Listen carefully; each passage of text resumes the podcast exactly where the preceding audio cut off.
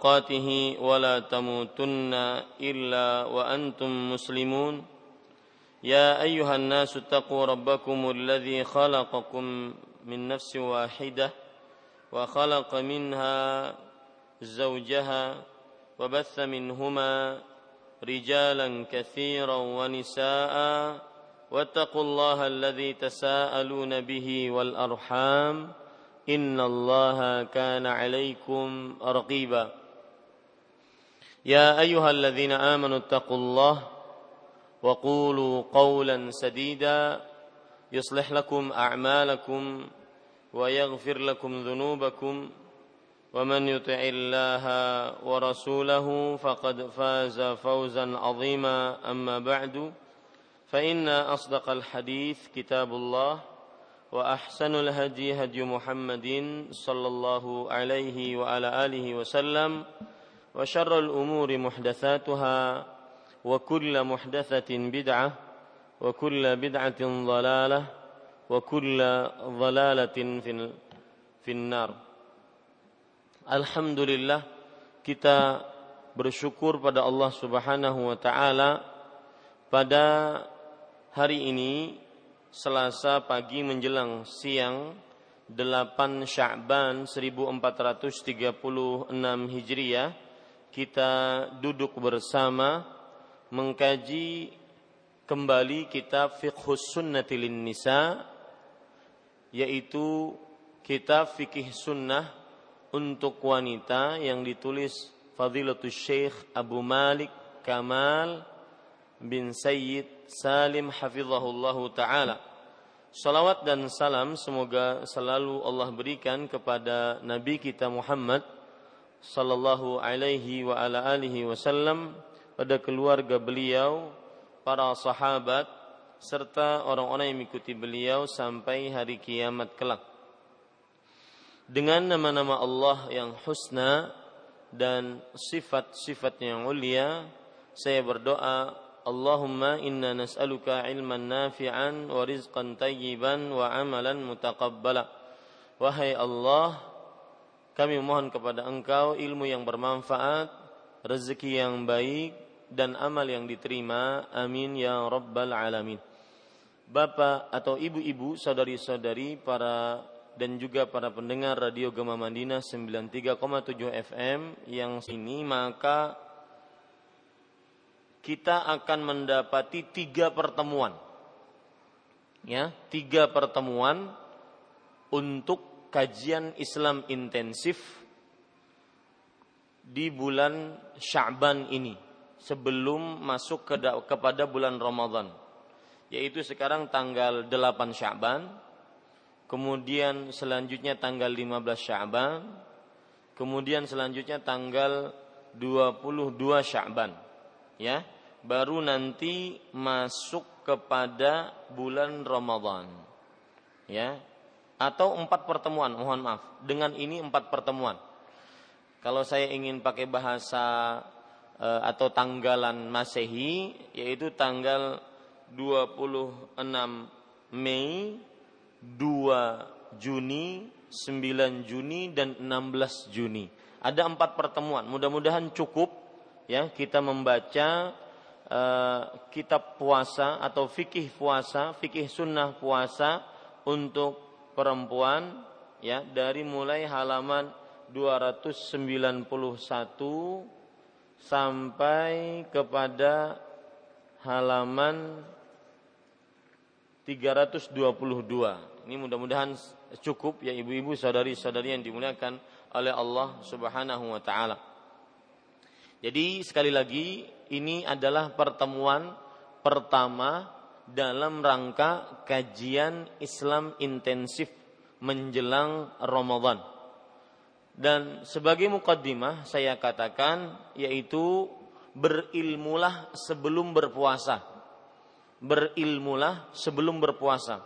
Pahami baik-baik ilmu-ilmu puasa dan Ramadan sehingga kita berpuasanya benar-benar maksimal kita langsung saja ibu-ibu saudari-saudari muslimah yang dimuliakan oleh Allah dan juga para pendengar radio Gema Madinah eh, yaitu penulis rahimahullahu taala atau hafizahullahu taala berkata di halaman 291 halaman 291 untuk lebih mempercepat ataupun lebih meringkas kegiatan kita dalam kajian Islam intensif ini maka saya langsung membacakan buku terjemahannya ya tanpa harus membaca bahasa Arabnya.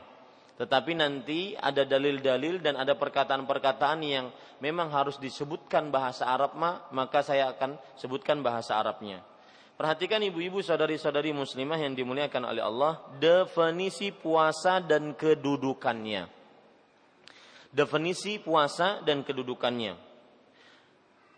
Perlu diperhatikan baik-baik sebelum kita memahami sebelum kita mengkaji sebuah uh, tema, sebuah perkara, maka sebagian besar ulama terutama ulama di zaman sekarang mereka senantiasa mendefinisikan perkara tersebut sehingga dari definisi ini kita bisa memahami sebaik-baiknya yang akan kita pelajari kelak dan biasanya mereka ketika membicarakan definisi mereka menyebutkan definisi secara uh, etimologi bahasa dan juga secara terminologi syar'i.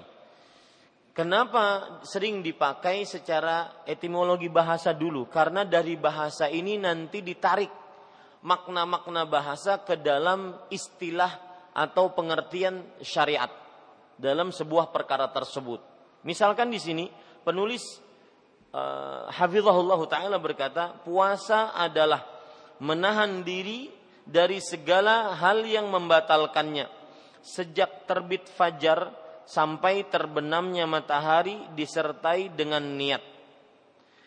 Ibu-ibu, saudari-saudari yang dimuliakan oleh Allah Subhanahu wa taala, kalau kita perhatikan di sini penulis tidak menyebutkan pengertian puasa secara bahasa, maka saya tambahkan Pengertian puasa secara bahasa adalah al-imsak, menahan. Ya. Pengertian puasa secara bahasa adalah al-imsak, yaitu menahan.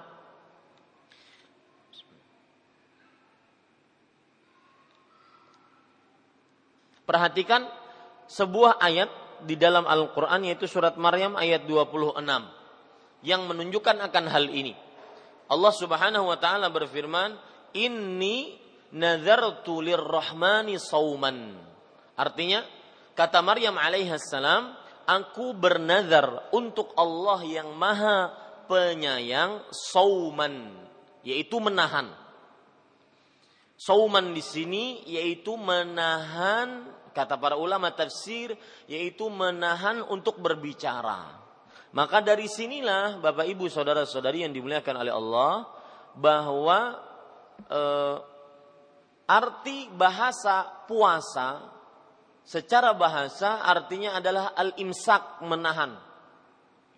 Makanya di lanjutan ayat tadi falan ukallimal yauma insiyan. Maka aku tidak akan pernah berbicara pada hari ini kepada seorang manusia pun.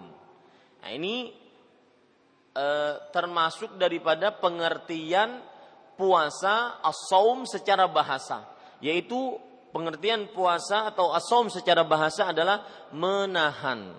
Nah, makanya disebutkan di dalam definisi yang disebutkan oleh penulis, puasa adalah menahan diri dari segala hal yang membatalkannya. Al-imsaku 'anil mufattirat min tulu'il fajri ila ghurubis syams ma'an niyah. Nah, kita sekarang masuk kepada pengertian puasa secara istilah syar'i. Kita ambil yang disebutkan oleh penulis. Dan apa yang disebutkan oleh penulis ini adalah definisi yang jami' mani'. Apa itu artinya? Definisi yang mengumpulkan seluruh kata-kata yang diperlukan dalam definisi dan mengeluarkan kata-kata yang tidak perlu. Jadi ketika penulis mengatakan puasa adalah menahan diri dari segala hal yang membatalkan sejak terbitnya fajar sampai terbenamnya matahari disertai niat. Ini adalah pengertian yang sangat cukup, sangat komprehensif menyeluruh dan mengeluarkan sesuatu yang tidak penting. Kita akan mempelajari definisi ini dulu. Puasa adalah menahan diri. Menahan diri. Diri yang dimaksud adalah diri seseorang, baik itu mulutnya, tangannya, matanya, lisannya, telinganya, kemaluannya, kakinya, menahan diri dari segala hal yang membatalkan. Apa saja hal yang membatalkan, maka ditahan. Itu namanya puasa. Seperti misalkan makan, minum, bersetubuh, dan seluruh hal yang membatalkan puasa. Ya, seluruh hal yang membatalkan puasa.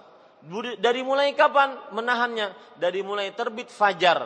Kalau bisa di sini e, ditambahkan terbit fajar kedua. Karena kita tahu bahwa fajar itu ada dua. Ya Rasul Shallallahu Alaihi Wasallam bersabda, al fajru fajran. Fajar itu ada dua. Ya, fajar yang halal makan di dalamnya dan haram sholat di dalamnya. Fajar yang kedua yaitu haram makan di dalamnya dan halal sholat di dalamnya. Al fajru fajran.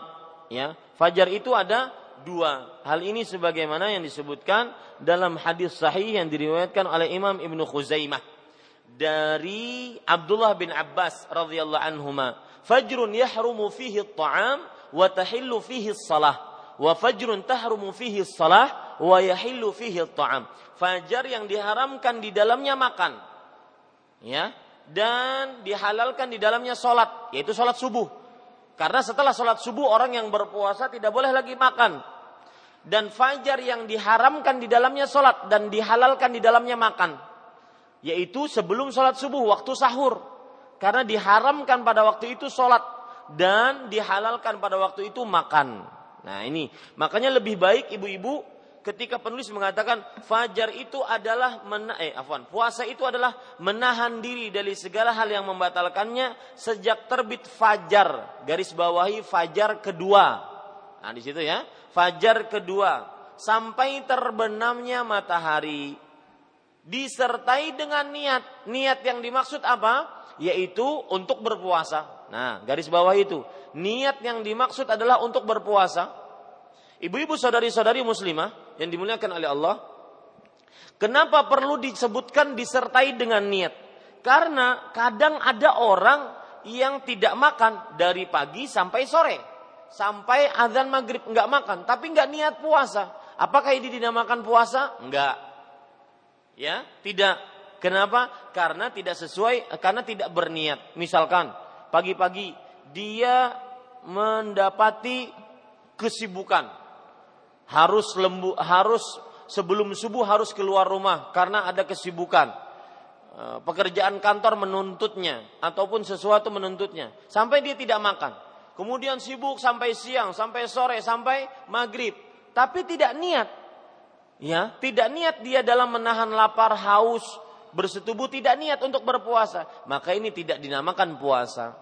Hal ini semua berdasarkan hadis Rasul Shallallahu Alaihi Wasallam yang berbunyi dalam hadis riwayat Bukhari, innamal a'malu bin niat. Sesungguhnya amalan-amalan itu sesuai dengan niatnya, sesuai dengan niatnya. Ibu-ibu, saudari-saudari muslimah yang dimuliakan oleh Allah Subhanahu wa taala, kita lanjut. Jadi niat yang dimaksud penting untuk apa? Membedakan mana yang merupakan ibadah dan mana yang tidak merupakan ibadah. Kemudian penulis rahimahullahu taala berkata, para ulama sepakat atas wajibnya puasa Ramadan. Salah satu dari lima rukun Islam yang telah diketahui oleh seluruh kaum muslim. Nah, di sini kemudian penulis rahimahullahu taala atau hafizahullahu taala menyebutkan tentang hukum puasa Ramadan. Ya, hukum puasa Ramadan. Beliau menyebutkan bahwasanya para ulama sepakat atas wajibnya puasa Ramadan dan salah satu dari lima rukun yang telah diketahui oleh seluruh kaum muslim. Para ikhwah yang dirahmati oleh Allah Subhanahu wa taala uh, wajibnya puasa Ramadan. Maksudnya adalah bahwa para ulama bersepakat di dalam bulan Ramadan setiap muslim yang balir berakal, mampu, mukim dan terlepas dari ini ini terlepas dari larangan-larangan puasa maka wajib baginya berpuasa. Jadi ibu di garis bawahi itu para ulama sepakat atas wajibnya puasa Ramadan. Wajibnya yang dimaksud di sini adalah wajibnya atas setiap muslim balil berakal, mampu, mukim dan terlepas dari halangan-halangan yang menghalangi dia untuk berpuasa. Ya, itu dia. Ramadan, uh, ibu-ibu saudari-saudari, Ramadan adalah salah satu bulan yang ada di dalam bulan 12 bulan dalam setahun. Salah satu bulan yang ada di dalam uh, bulan dalam setahun dan dia adalah bulan yang penuh berkah. Nah, di sini penulis saya lihat beliau tidak menyebutkan keberkahan bulan Ramadan. Kalau begitu, saya akan menyebutkan keberkahan bulan Ramadan. Catat ibu baik-baik. Yang pertama, keberkahan bulan Ramadan. E, memahami berkahnya bulan Ramadan ini sangat penting. Kenapa? Karena nantinya kita masuk bulan Ramadan akan benar-benar menghargai dan memuliakan bulan Ramadan.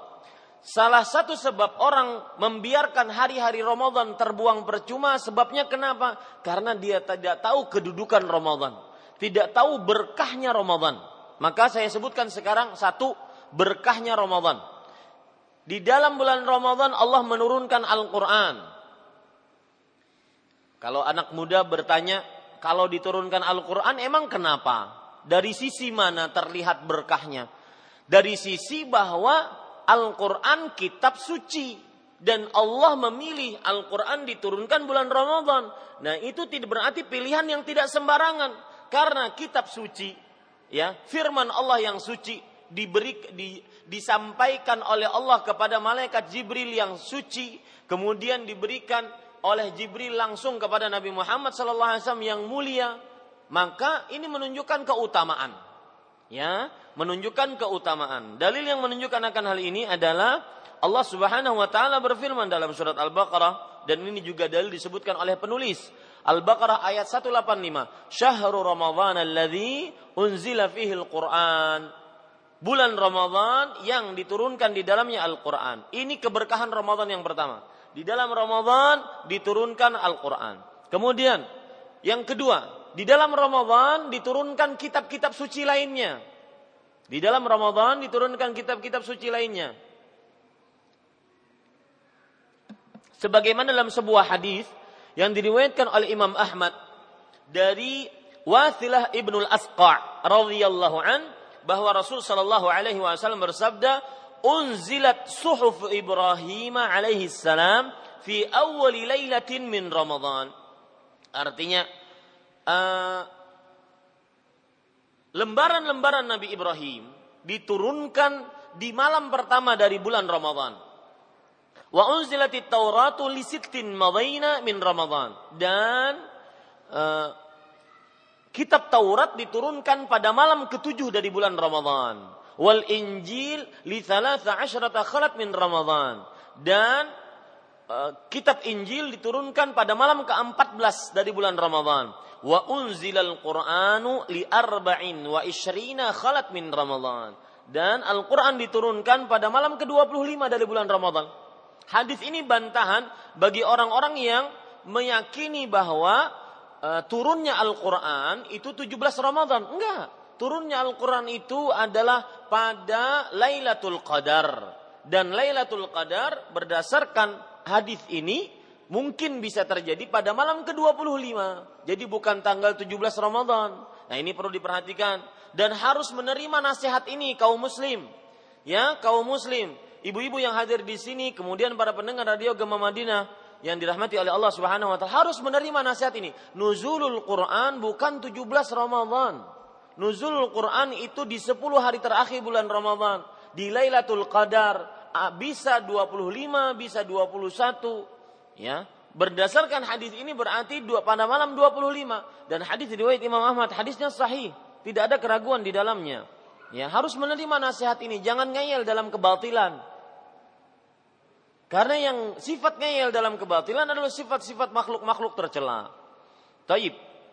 Kemudian berkahnya Ramadan yang ketiga yaitu ya. Ini saya akan sebutkan berkahnya Ramadan yang ketiga sampai ke sembilan. Secara lengkap baru kita sebutkan dalilnya. Yang yang ketiga dibukakan pintu-pintu langit.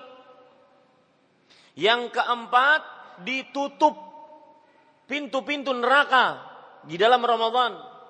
Yang kelima dibelenggu, diikat dengan rantai para syaitan dan pemimpin jin. Yang keenam, dibukakan pintu-pintu rahmat. Yang ketujuh, dibukakan pintu-pintu surga. Yang kedelapan, ada suara yang menyeru, suara yang menyeru di dalam bulan Ramadan yaitu dengan seruan ya baghiyal khair aqbil wa ya baghiyal syarr aqsir. Wahai orang yang mencari kebaikan cukupkan di dalam bulan Ramadan. Sambut Ramadan wahai orang yang mencari keburukan cukupkan dari keburukan tersebut dalam bulan Ramadan. Ini yang kedelapan keutamaan bulan Ramadan. Tidak ada di bulan-bulan lain. Ya? Yang berseru seperti ini tidak ada di bulan-bulan lain. Yang kesembilan yaitu Allah Subhanahu wa taala memiliki orang-orang yang dimerdekakan dari api neraka dalam bulan Ramadan. Keutamaan dari nomor 3 sampai 9 ini berarti enam keutamaan ini dari bulan Ramadan disebutkan dalam hadis-hadis sahih. Di antaranya yaitu sebuah hadis yang diriwayatkan oleh Imam Bukhari dan Imam Muslim dari Abu Hurairah radhiyallahu an Rasul sallallahu alaihi wasallam bersabda, "Idza kana awwalu lailatin min Ramadan, suffidatis syayatin wa maradatul jin wa ghulliqat abwabun nar, falam yuftah minha bab wa futihat abwabul jannah, falam yughlaq minha bab." wa yunadi munadin ya baghiyal khairi aqbil wa ya baghiyal syarri aqsir walillahi utaqa'u minan nar wa dzalika kullu lailah artinya jika malam pertama dari bulan Ramadan, maka para syaitan dibelenggu dengan rantai. Ya, para syaitan dan pemimpin-pemimpin jin dibelenggu dengan rantai. Dan ditutup pintu-pintu neraka. Lihat tadi dalil-dalilnya ya, uh, poin-poinnya. Dan dibukakan uh, tidak ada satu pintu pun yang ter yang terbuka dan dibukakan pintu-pintu surga dan tidak ada satu pintu pun yang tertutup. Kemudian ada suara yang berseru, "Wahai pencari kebaikan, sambutlah Ramadan. Wahai pencari keburukan, cukupkan dalam bulan Ramadan." Dan Allah Subhanahu wa taala memiliki orang-orang yang dimerdekakan dari neraka dan itu setiap malam. Subhanallah. Ya, bagaimana para ulama tidak menggunakan waktunya untuk Ramadan karena ke keutamaan yang sangat luar biasa ini. Keutamaan yang sangat luar biasa ini. Ya, maka tidak heran kalau ada perkataan misalkan dari Imam Malik atau Sufyan bin Masruq Ats-Tsauri rahimahullahu taala. Beliau mengatakan, "Wa futtihat abwa uh, idza jaa Ramadan fahuwa syahru tilawatil Qur'an wa it'amit ta'am." telah datang bulan Ramadan maka dia adalah bulan membaca Al-Quran khusus dan memberi makan kepada fakir miskin. Jadi Ramadan khusus untuk beramal. Maka saya pesan kepada kaum muslim, ibu-ibu saudari-saudari muslimah dan juga para pendengar radio Gema Madinah, ini bulan Sya'ban sekarang.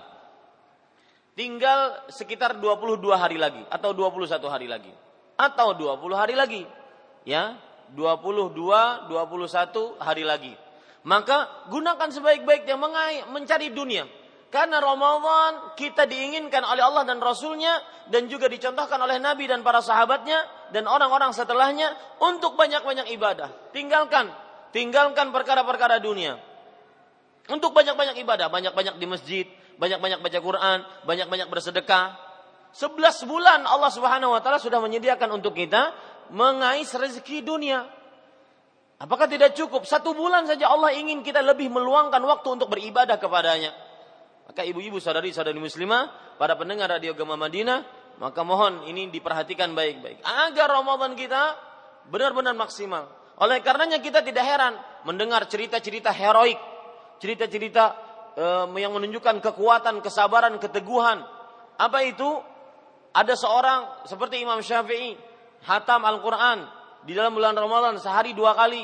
Nah, subhanallah. Ini sebabkan kenapa? Karena tidak ada kerjaan lain kecuali ibadah. Karena memang Ramadan bulan ibadah. Maka mungkin bisa dijadikan metode eh, apa? tema ataupun moto Ramadan tahun ini, Ramadan bulan ibadah. Ramadan bulan ibadah. Dengan segala macam bentuk ibadah kita bisa kerjakan. Karena bagaimana tidak tertarik? Ya, sembilan keutamaan ini. Belum lagi nanti keutamaan-keutamaan yang lain dalam bulan Ramadan. Dalam riwayat yang lain Rasulullah SAW bersabda, "Wa futihat abwabus sama" dan dibukakan pintu-pintu langit. Wa futihat abwa wa futiha abwabur rahmah, dibukakan pintu-pintu rahmat. Dalam riwayat yang lain, wa sulsilatis syayatin. Para syaitan seluruhnya dibelenggu, diikat dengan rantai. Ini keutamaan-keutamaan bulan Ramadan. Ya, ibu-ibu saudari-saudari muslimah yang dimuliakan oleh Allah. Ibu-ibu saudari-saudari muslimah yang dimuliakan oleh Allah Subhanahu wa taala. Bapak Ibu, saudara-saudari muslimah, perhatikan baik-baik. Uh, ada pe, ada permasalahan yang sering dibicarakan oleh para ulama pada hadis yang saya baru bacakan tadi. Dan ini juga sering ditanyakan oleh sebagian kaum muslim, yaitu jika dari mulai malam pertama bulan Ramadan para syaitan dan pemimpin-pemimpin jin di apa? dibelenggu, diikat dengan rantai. Kenapa masih banyak yang maksiat? Kenapa masih banyak yang maksiat? Kenapa masih banyak orang yang tidak puasa, tidak sholat bahkan berzina, minum khamar, berjudi dan segala macam bentuk maksiat? Padahal para syaitan, para pemimpin jin dibelenggu, diikat dengan rantai. Maka jawabannya kalau ditanya kenapa berarti jawabannya karena karena masih banyak hal-hal yang menyebabkan manusia bisa bermaksiat. Satu yaitu selain godaan syaitan, manusia bisa bermaksiat dari hawa nafsu yang buruk. Ya, dari hawa nafsu yang buruk.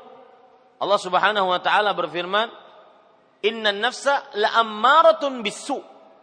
Sesungguhnya hawa nafsu sungguh memerintahkan kepada hal-hal yang buruk. Ya, la'ammaratun bisu. Hal-hal yang buruk, maksiat, dosa kepada Allah Subhanahu wa taala. Jadi manusia memang melakukan maksiat dosa kepada Allah Subhanahu wa taala disebabkan salah satunya adalah syaitan iblis. Tapi ada sebab yang lain. Apa itu? Yaitu hawa nafsu yang buruk. Sebagaimana disebutkan dalam surat Yusuf ayat 53. Jawaban yang kedua, karena kenapa manusia masih bermaksiat di dalam bulan Ramadan padahal syaitan dan para pemimpin jin dibelenggu? Karena jawaban yang kedua, karena yang dibelenggu tidak semua syaitan, hanya para pemimpin-pemimpinnya saja. Yang dibelenggu tidak semua syaitan, hanya para pemimpin-pemimpinnya saja. Jadi ada masih kemungkinan bahwa manusia diganggu, dibisiki oleh syaitan untuk melakukan dosa dan maksiat. Karena yang ketiga, kenapa masih banyak maksiat? Padahal para syaitan dan pemimpin-pemimpin jin diikat dengan rantai? Yaitu maksudnya adalah karena yang dimaksud dengan dibelenggu diikat dengan rantai para syaitan taklilul ma'asi. Yaitu maksudnya adalah meminimalkan maksiat bukan meniadakan maksiat jadi ketika Nabi Muhammad SAW bersabda para syaitan para jin diikat dengan rantai maksudnya adalah meminimalkan maksiat bukan apa bukan maksudnya memang benar-benar diikat syaitannya, tapi maksim minim apa? Maksiatnya menjadi minim gara-gara syaitan dan juga jinnya di dibelenggu. Wallahu alam. Ini beberapa pertanyaan yang sering ditanyakan oleh sebagian kaum muslim terhadap hadis ini. Kemudian Bapak Ibu saudara saudari yang dimuliakan oleh Allah, yang juga harus diperhatikan dan ini merupakan penjelasan terhadap hadis tadi, walillah utaqa'u minan nar. Dan Allah Subhanahu wa taala memiliki orang-orang yang dimerdekakan dari api neraka. Nah, pertanyaannya, apa yang dimaksud merdeka dari api neraka? Ya, sehingga kita benar-benar tergugah untuk benar-benar menggunakan berkahnya Ramadan. Mengalap berkah dari Ramadan. Ya, sekali lagi moto kita mungkin kalau ibu-ibu setujui Ramadan bulan ibadah. Ramadan bulan ibadah. Ini moto Ramadan tahun ini ya agar kita termotivasi. Buk, Ramadan bukan bulan untuk main-main. Ramadan bukan bulan untuk jalan-jalan. Ramadan bukan bulan untuk foya-foya, bukan bulan untuk makan-makan. Ini kadang-kadang Ramadan, subhanallah, makanan yang tidak pernah kita makan ada dalam bulan Ramadan. Hah? Ya, Bu.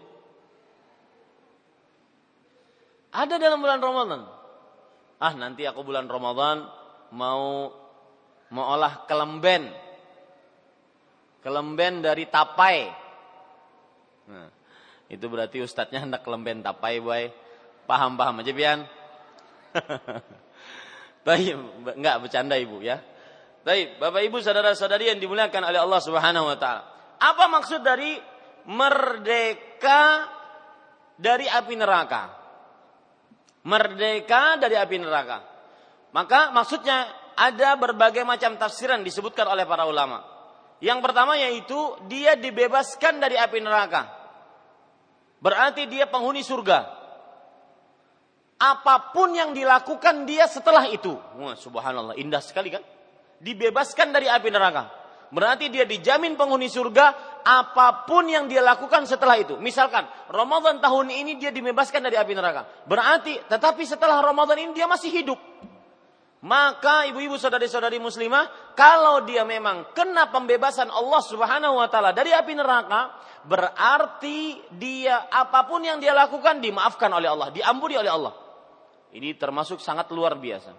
Ya, ibu-ibu saudari-saudari yang dimuliakan oleh Allah Subhanahu wa taala. Kemudian, maksud yang kedua atau tafsiran yang kedua dari bahwa seorang eh, Allah Subhanahu wa taala memiliki orang-orang yang dimerdekakan dari api neraka maksudnya adalah bahwa orang-orang tersebut diampuni dosanya oleh Allah Subhanahu wa taala tentang kesalahan-kesalahan yang telah lalu. Nah, ini dia. Diampuni dosanya oleh Allah Subhanahu wa taala dosa-dosa dia yang telah lalu. Sebagaimana hadis riwayat Bukhari, "Man shama Ramadhana imanan wa ihtisaban, ghufira lahu ma taqaddama min dzambihi." Barang siapa yang berpuasa karena iman, bala bulan Ramadan karena iman dan berharap pahala, diampuni dosanya yang telah lalu. Ini Bapak Ibu saudara-saudari yang dimuliakan oleh Allah. Taib. Kita masuk ke utamaan Ramadan yang ke-10. Ya. Ini sekali lagi saya penyebutan keutamaan ini tidak mengapa saya berpanjang-panjang karena memang ini memotivasi seseorang untuk benar-benar menggapai mengalap, mencari dengan sungguh-sungguh berkahnya Ramadan. Ya. Yang ke-10 yaitu Ramadan di dalamnya terdapat Lailatul Qadar yang lebih baik dari seribu bulan. Yang apabila seseorang tidak mendapatkannya, maka sungguh dia telah diharamkan dari seluruh kebaikan. Sungguh dia diharamkan dari seluruh kebaikan. Coba perhatikan hadis yang sangat luar biasa yaitu hadis yang diriwayatkan oleh Imam Tirmidzi dari Abu Hurairah radhiyallahu an Rasul sallallahu alaihi wasallam bersabda atakum Ramadan syahrun mubarak faradallahu azza wa jalla alaikum siyamahu tuftahu fihi abwabus sama wa tughlaqu fihi abwabul jahim wa tughallu fihi maradatus syayatin lillahi fihi lailatun khairun min alfi syahr man hurima khairaha faqad hurim. Artinya, telah datang kepada kalian Ramadan. Nah, ini menunjukkan ibu-ibu saudari-saudari muslimah yang dimuliakan oleh Allah Subhanahu wa taala, boleh kalau bulan Ramadan kita ya, kalau bulan Ramadan boleh kita memberikan eh, apa namanya? kegembiraan ataupun kabar gembira, mengucapkan selamat tentang masuk eh, datangnya bulan Ramadan, ya, mengucapkan selamat tentang datangnya bulan Ramadan. Ini Bapak Ibu saudara-saudari yang dimuliakan oleh Allah Subhanahu wa taala. Jadi boleh selamat datang bulan Ramadan, bulan penuh berkah, boleh. Ya. Kemudian pelajaran menarik juga di sini lihat telah datang kepada kalian Ramadan, bulan penuh berkah. Bulan penuh berkah, ibu-ibu saudari-saudari muslimah yang dimuliakan oleh Allah Subhanahu wa taala berarti gelar bulan Ramadan yang paling bagus adalah bukan bulan suci, tapi bulan barokah, bulan mubarak. Ya, bulan penuh berkah. Ini yang paling sesuai dengan sunnah Rasul Shallallahu Alaihi Wasallam. Kemudian dalam hadis ini Rasul Shallallahu Alaihi Wasallam bersabda, Allah telah mewajibkan atas kalian berpuasa dan dibukakan di dalamnya pintu-pintu langit, ditutup di dalamnya pintu-pintu neraka jahanam dan dibelenggu di dalamnya yaitu dalam bulan Ramadan pemimpin-pemimpin syaitan dan Allah memiliki di dalamnya sebuah malam yang lebih baik daripada seribu bulan. Barang siapa yang diharamkan mendapatkannya, maka sungguh ia telah diharamkan dari kebaikan. Ya. Jangan ada yang bercanda di majelis saya.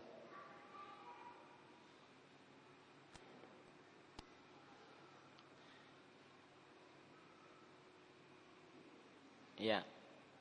Ibu-ibu sadari-sadari yang, dimuliakan oleh Allah Subhanahu wa taala, perhatikan baik-baik, man hurima khairaha faqad hurim.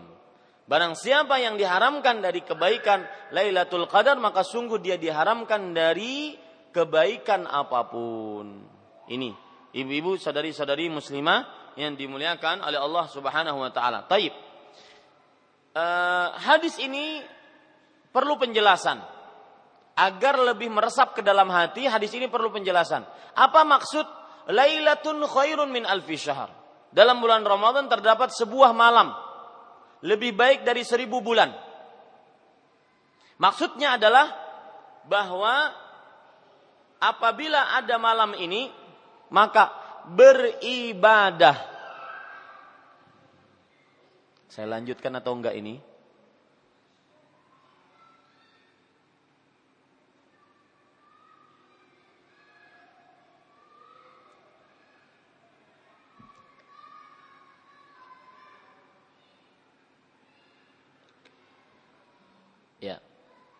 Dijaga anaknya. Anaknya tidak salah, akan tetapi kita saling tolong menolong. Karena kalau seandainya anaknya diem itu mungkin sakit. Iya. Jadi kalau dia jalan-jalan rame itu berarti dia sehat. Memang sebegitu sebegitu adalah wajar anak yang seperti itu. Yang kurang wajar kalau ibu-ibunya yang lari-lari. Taib, ibu-ibu sadari-sadari muslimah yang dimuliakan oleh Allah fihi lailatun khairun min alfi syahr. Apa maksud? Di dalam bulan Ramadan terdapat sebuah bul, sebuah malam lebih baik dari seribu bulan. Maksudnya adalah beribadah di malam itu jika seseorang bertepatan pada malam itu dia dalam keadaan beribadah, maka ibadahnya itu lebih utama dibandingkan beribadah selama seribu bulan ya lebih utama dibandingkan selama seribu bulan. Ibu-ibu sadari-sadari muslimah yang dimuliakan oleh Allah Subhanahu wa taala, kira-kira seribu bulan itu berapa hitungnya? Satu bulan dua belas, satu tahun dua belas bulan. Berarti bagi ya. Seribu bulan bagi dua belas sama dengan 83 tahun. 3 bulan. Ya, 83 tahun sekian. Subhanallah. Lihat perhatikan ibu-ibu saudari-saudari muslimah, ini menunjukkan keutamaan yang sangat luar biasa. Bayangkan orang beribadah satu malam seperti bahkan bukan seperti, lebih baik dari beribadah 83 tahun yang tidak ada yang tidak ada malam itu di dalam 83 tahun. Nah, lebih baiknya dari mana? Kalau ada orang yang masih ngeyel, Ustadz, lebih baiknya dari mana? Ya, kok saya belum paham? Maka lebih baiknya adalah dari bahwa seumur manusia mungkin tidak sampai kepada 83 tahun. Mungkin hanya sampai kepada 60, 50, 70, ya. Apalagi di zaman sekarang banyak orang-orang yang mati muda, 35 tahun, 40 tahun. Ini ibu ibu-ibu, saudari-saudari muslimah. Jadi keutamaannya sangat luar biasa. Itu pun umur yang misalkan 60, itu tidak semua digunakan untuk ibadah. Ya. Digunakan untuk tidur. Tidur 8 jam umur 60 tahun. Berarti berapa? 20 jam untuk tidur saja. Kurangi berarti 20 jam kali eh, 60 kurangi 20, 40. Ya. Kemudian digunakan untuk makan, minum, senda gurau dan semisalnya untuk bekerja 8 jam. 8 jam misalkan untuk bekerja, makan, minum, bersenda gurau, ya bukan dalam rangka ibadah 8 jam, berarti kurangi lagi 20, sisa 20. Artinya tidak digunakan semua umur itu untuk ibadah. Maka di sini terlihat keutamaan Lailatul Qadar yang sangat luar biasa. Maka ibu-ibu, saudari-saudari muslimah, jangan lewatkan dengan percuma. Orang yang berakal yang tidak melewatkan kesempatan-kesempatan emas dengan percuma. Kemudian keutamaan bulan Ramadan yang lain yaitu bulan Ramadan bulan dikabulkannya doa. Bulan Ramadan bulan dikabulkannya doa. Yaitu dalam sebuah hadis ayat surah Al-Baqarah ayat 186. Allah Subhanahu wa taala berfirman, "Wa idza sa'alaka 'ibadi 'anni fa inni qarib."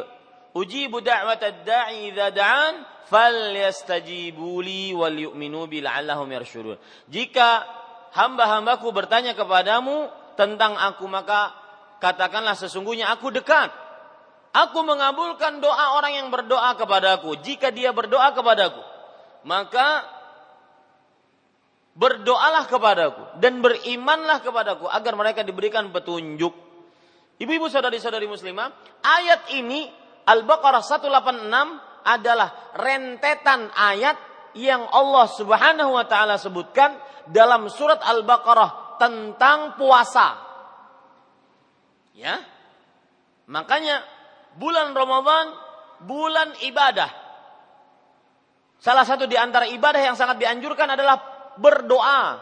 Kenapa? Karena ayat ini dari mulai 183 sampai 187 menunjukkan tentang puasa dan termasuk di dalamnya ayat tentang doa menunjukkan bahwasanya Ramadan bulan berdoa ya karena memang di dalam bulan Ramadan dikabulkan doa-doa. Seperti misalkan dalam hadis yang diriwayatkan oleh Imam Ibnu Majah dari Jabir radhiyallahu an Rasul sallallahu alaihi wasallam bersabda, "Inna lillahi azza wa jal 'inda kulli fitrin utaqa'u wa dzalika fi kulli lailah."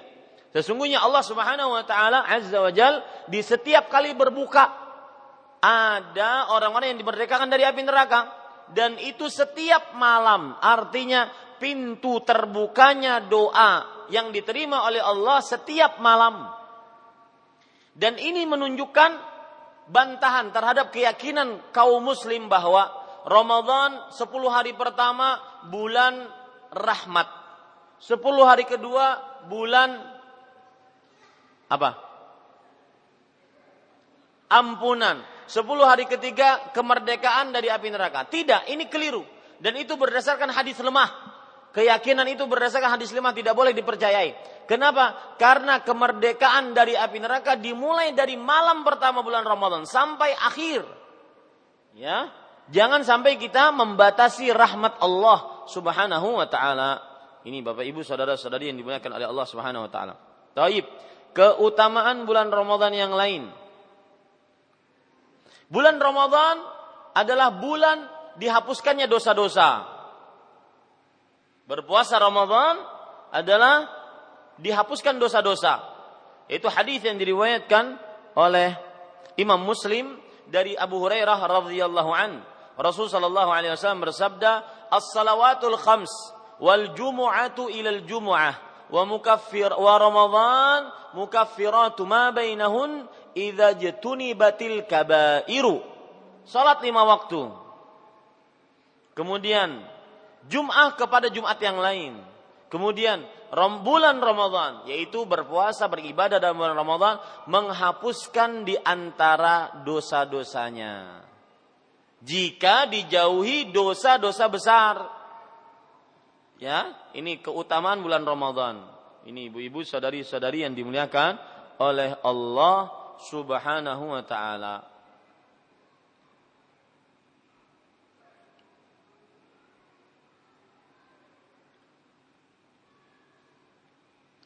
Keutamaan Ramadan yang lain yaitu berumrah dalam bulan Ramadan senilai berhaji bersama Rasul sallallahu alaihi wasallam.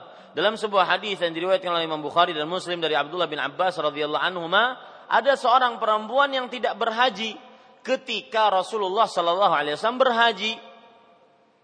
Maka orang tersebut ditanya oleh Rasul sallallahu alaihi wasallam, "Ma mana'aki an takuni hajjati ma'i ma'ana?" Wahai Rasulullah, eh, wahai perempuan, apa yang menyebabkan engkau tidak mau berhaji bersamaku? Maka Rasul, perempuan tersebut mengatakan tidak punya kendaraan karena dua-duanya dipakai. Maka Rasul Shallallahu Alaihi Wasallam bersabda, "Fa inna umratan fi Ramadan taqdi hajjatan ma'i." Sesungguhnya berumrah dalam bulan Ramadan senilai berhaji padamu. Ya, senilai berhaji padamu eh, ber, ber, denganmu yaitu bersama Rasulullah sallallahu alaihi wa ala alihi wasallam. Ya, itu ibu-ibu, saudari-saudari muslimah yang dimuliakan oleh Allah dan banyak sekali berpuasa pada bulan Ramadan menghapuskan dosa dan keutamaan-keutamaan Ramadan lainnya tidak cukup kita sebutkan secara lengkap sekitar ada 30 keutamaan Ramadan. Ya, ada 30 keutamaan Ramadan. Yang sudah kita sebutkan berapa, Bu? Hah? 13? Iya, segitu ya. Nanti eh, apa namanya? Di dalam rangkaian kajian Islam intensif ini juga saya akan sebutkan lain-lainnya. Taib, kita lanjut ibu-ibu sadari-sadari muslimah. Penulis mengatakan salah satu dari lima rukun Islam yang telah diketahui oleh seluruh kaum muslim. Arti rukun, Bu, rukun artinya adalah bagian sesuatu yang paling kuat. Jika tidak ada bagian tersebut, maka tidak ada sesuatu itu. Ketika puasa Ramadan adalah rukun Islam, berarti dia adalah bagian Islam yang paling kuat yang jika tidak ada bagian tersebut maka tidak tidak ada puasanya. Eh apa? Tidak ada Islamnya. Ya, bisa dipahami. Itu arti rukun. Seperti misalkan Al-Fatihah rukun salat. Maka Al-Fatihah adalah bagian yang paling kuat dalam salat. Apabila tidak ada Al-Fatihah maka tidak sah salatnya. Itu ibu-ibu. Itu arti rukun. Makanya kalau orang lupa rukun dalam sholat, maka tidak sah sholatnya. Saya beri contoh ya bu. Allahu Akbar. Kemudian dia baca Al-Fatihah, baca surat Al-Ikhlas, kemudian dia takbir, Allahu Akbar, langsung sujud. Lupa ruku. Padahal ruku adalah apa? Rukun sholat lupa ruku.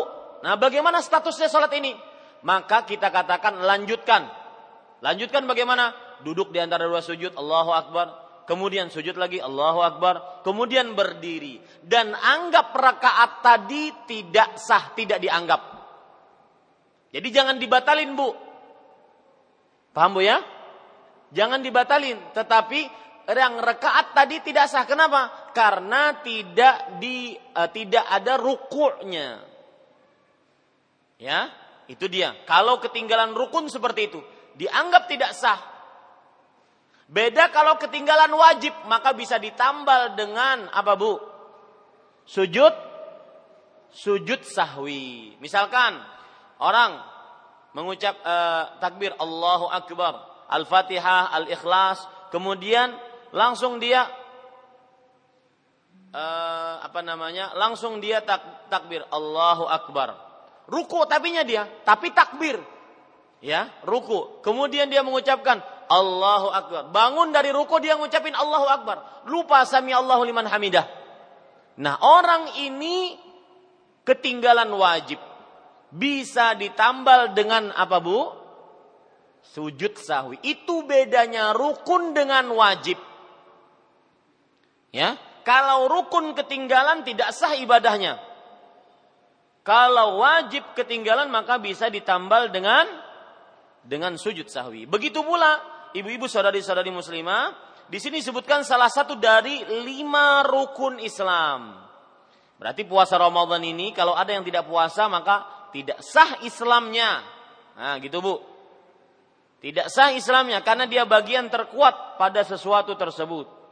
Ya, ini ibu-ibu saudari-saudari muslimah yang dimuliakan oleh Allah Subhanahu wa taala. Taib, kita lanjutkan.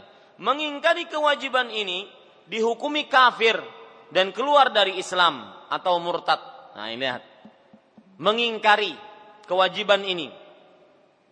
Ya, ibu-ibu saudari-saudari yang dimuliakan oleh Allah Subhanahu wa taala. Maka jangan sampai kita mengingkari satu pun dari kewajiban-kewajiban yang diwajibkan oleh Allah. Dan ini perkara hati. Pengingkaran perkara hati. Biarpun dia puasa Ramadan semenjak dia balik sampai akhir hayatnya, tapi dalam hatinya mengingkari, maka tidak sah Islamnya. Jangankan puasanya, Islamnya tidak sah. Kenapa? Karena mengingkari. Ya, mengingkari dengan hatinya. Maka dia dihukumi kafir keluar dari Islam. Ya, ini ibu-ibu. Dan saya katakan tidak semua orang yang me, eh, afwan saya ulangi, tidak semua orang yang tidak berpuasa dia disebut mengingkari puasa. Enggak. Paham maksud saya, Bu? Ada kaum muslim tidak puasa. Apakah disebut dia mengingkari? Enggak. Dia mungkin meninggalkan puasa karena malas, karena tergoda syaitan, maka orang seperti ini tidak dikatakan mengingkari. Sampai hatta qamat alaihil hujjah. Sampai ditegakkan hujah atasnya. Ya sampai ditanyai kenapa kamu nggak puasa? Apa alasanmu nggak puasa? Apakah kamu tidak tahu puasa itu wajib rukun Islam kalau dia masih ngeyel, tidak mau puasa, sudah ditegakkan hujah, tidak ada hal yang menghalangi dia dari kekafiran, maka berarti dia masih saja tidak berpuasa, maka dia bisa dihukumi sebagai seorang yang mengingkari puasa dan murtad dari Islam. Maka hati-hati ini ibu-ibu, saudari-saudari muslimah yang dimuliakan oleh Allah. Kemudian penulis menyebutkan dalil Allah Ta'ala berfirman, syahru Ramadan alladhi unzila fihi al-Qur'an hudan linnas wa bayyinatin minal huda wal furqan. Faman syahida minkum asy-syahra falyasumhu wa man kana maridan aw ala safarin fa'iddatun min ayyamin ukhar yuridu Allah bikumul yusra wa la yuridu bikumul usra wa litukmilul iddata wa litukabbiru Allah ala ma hadakum wa la'allakum tashkurun. Artinya bulan Ramadan bulan yang diturunkan di dalamnya Al-Qur'an sebagai petunjuk bagi manusia dan penjelasan-penjelasan menengahi petunjuk itu. Ini fung, ini fungsi Al-Qur'an. Petunjuk bagi manusia dan keterangan-keterangan bagi manusia. Dan pembeda antara yang hak dan batil. Ya, pembeda antara yang hak dan batil. Artinya apa?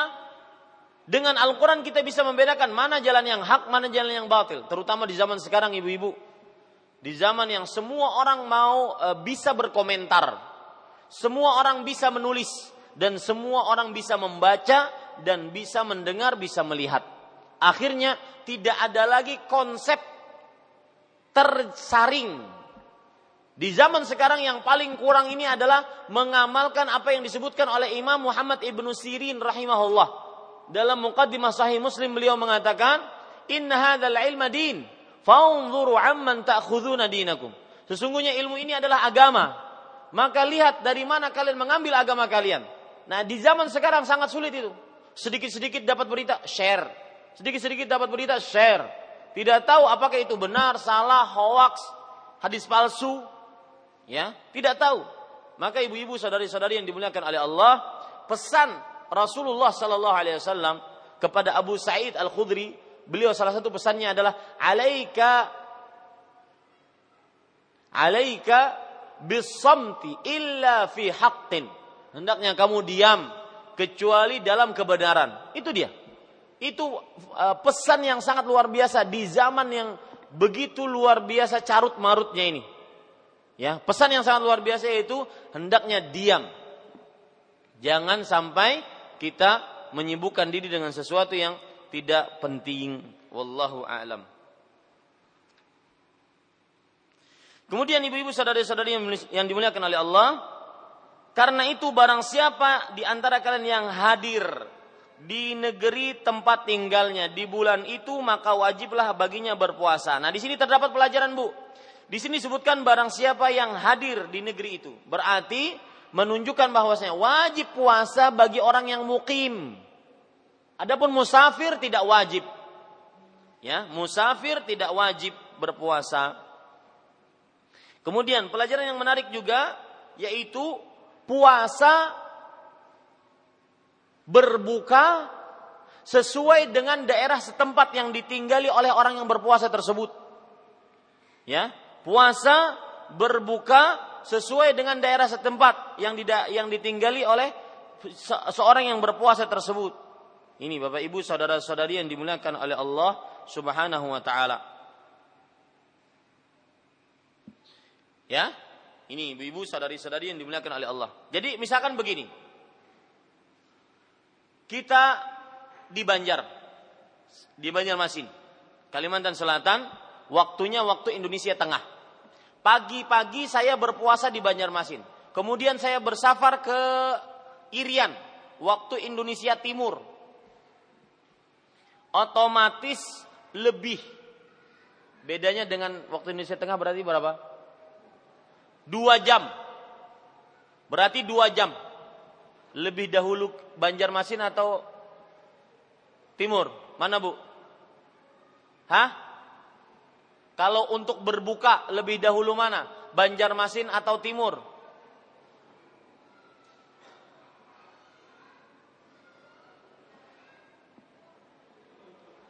Ada yang tahu? Timur ya? Timur, betul? Taib. Jadi kita kan tengah, barat, timur. Biasanya tengah itu lebih dahulu dibandingkan barat, dibandingkan Jakarta. Ya, kadang-kadang orang berpuasa saya lagi kecil ber, berpuasa buka eh kalau barat apa? Lebih dahulu mana? Hah? Lebih dahulu barat. Waktu Indonesia barat. Lebih dahulu waktu Indonesia tengah. Tengah. Habis itu barat, habis itu baru timur. Nah, begini, pagi-pagi saya di Banjarmasin.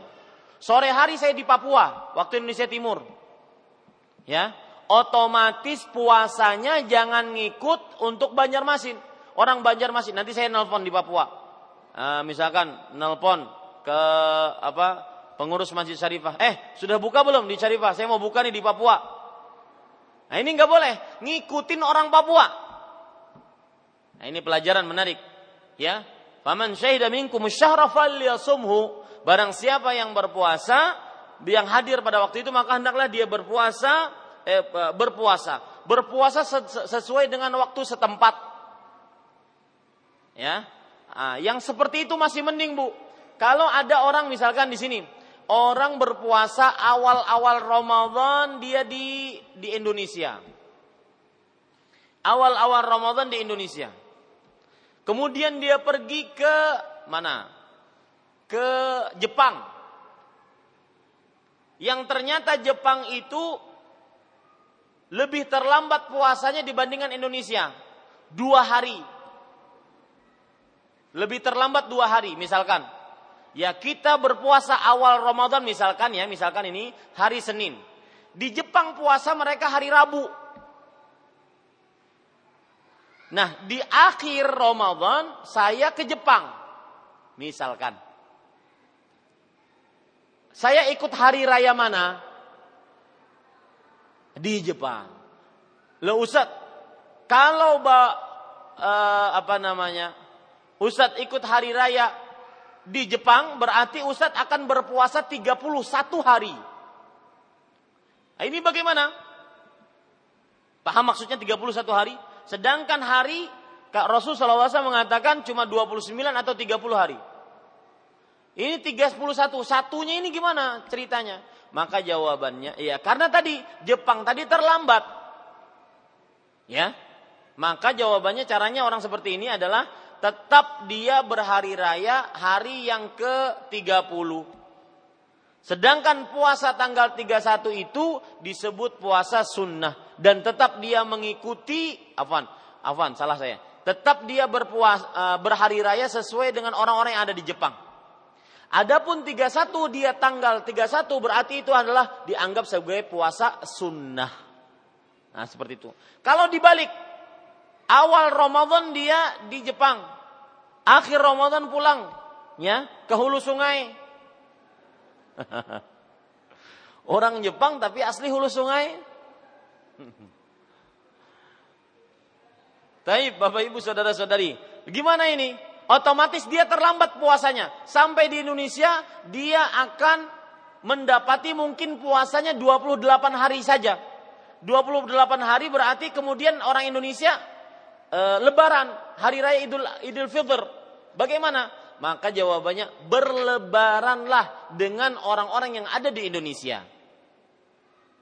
Ya, orang-orang yang ada di Indonesia. Lalu set 28 berarti kurang satu hari. Nah setelah nanti hari lebaran berarti dia masih punya hutang satu hari. Bayar bu. Enak aja kurang. Nggak ada diskon. Ya harus bayar satu hari dibayar. Nah begitu ibu ya, saudari-saudari muslimah yang dimuliakan oleh Allah. Baik, kita lanjutkan. Rasulullah Sallallahu Alaihi Wasallam bersabda, "Bunyal Islamu ala khams, syahadati an la ilaha illallah, wa anna Muhammadan Rasulullah, wa iqamis salah, wa ita'iz zakah, wa hajjil bait, wa saumi Ramadan." Islam itu dibangun di atas lima perkara syahadat bahwa tidak ada ilah yang hak selain Allah, Muhammad adalah Rasulullah salawatullah wassalamu wabarakatuh alaih. Mendirikan sholat, mengeluarkan zakat, menunaikan haji dan berpuasa pada bulan Ramadan. Hadis riwayat Bukhari dan Muslim. Dari sinilah para ibu-ibu saudari-saudari muslimah yang dimuliakan oleh Allah bahwa Islam itu rukunnya lima. Ini dalilnya. Ya, sebenarnya Rasulullah SAW tidak pernah menyebutkan arkanul Islami khamsah. Rukun Islam ada lima, enggak, enggak ada penyebutan. Cuma diambilkan dari hadis ini karena Rasulullah SAW membang, menyebutkan dengan kata-kata dibangun. Islam dibangun. Ini menunjukkan bahwasanya ini pondasi-pondasi Islam. Syahadat, kemudian sholat, zakat, haji, puasa. Ini satu bu, penjelasan terhadap hadis ini. Penjelasan terhadap hadis ini juga kalau ada yang bertanya, Ustadz, kenapa e, urutannya tidak tidak tepat? Yang kita kenal selama ini dua kalimat syahadat, mendirikan sholat, habis itu apa bu? Puasa Ramadan, habis itu? Hah? Habis itu menunai, e, membayar zakat, kemudian membayar e, menunaikan ibadah haji. Itu urutan yang kita kenal selama ini. Tapi ibu-ibu saudari-saudari muslimah, bahwa urutan tersebut ada dalam riwayat yang lain. Adapun riwayat yang kita bicara sekarang adalah riwayat yang disebutkan dalam hadis riwayat Bukhari dan Muslim. Nah ini ibu-ibu saudari-saudari muslimah. Jadi urutan sebenarnya tidak mengapa. Ya, pertama dua kalimat syahadat, kemudian sholat. Nah ini urutan nggak pernah lepas. Adapun dari nomor 3 sampai nomor 5 mungkin bisa dibulak-balik. Ya, ini ibu-ibu saudari-saudari muslimah yang dimuliakan oleh Allah Subhanahu wa taala. Ya, alhamdulillah selesai pertemuan pertama kajian Islam intensif kita. Mudah-mudahan pada kesempatan yang lain kita bisa lanjutkan. wa sallallahu nabiyana Muhammad walhamdulillahi rabbil alamin. Sebelum pertanyaan ibu-ibu saudari-saudari muslimah, saya ingin mengingatkan ada ada faedah lagi, satu lagi yang terlupakan dari saya yaitu ya, yaitu uh, tentang kodok Ramadan. Tadi Allah berfirman, "Faman syahida minkum syahra falyasum." Barang siapa yang berpuasa pada bulan eh, barang siapa yang melihat hilal, menyaksikan bulan Ramadan di negerinya, maka berpuasalah pada saat itu. Nah, di sini terdapat pelajaran yaitu apa pelajarannya? Bahwa orang kalau seandainya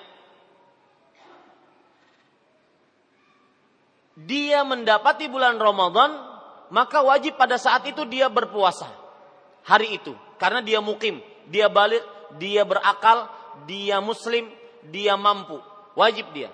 Nah, kalau dia tinggalkan dengan sengaja tanpa ada alasan yang dibenarkan oleh syariat, maka pada saat itu tidak ada kodo atasnya. Ini ibu-ibu, ini perhatikan baik-baik. E, ingin gampangannya saya sebutkan contoh sekarang ibu eh, atau ada seorang yang di masa SMA sudah balik. Tapi namanya anak-anak SMA tidak terlalu perhatian kepada agama. Akhirnya dia meninggalkan sholat. Eh apa? Meninggalkan puasa Ramadan. Ya. Atau haid. Dia belum bayar sampai sekarang. Nah ini dua kasus beda. Orang meninggalkan puasa Ramadan dengan sengaja tanpa ada alasan yang dibenarkan oleh syariat.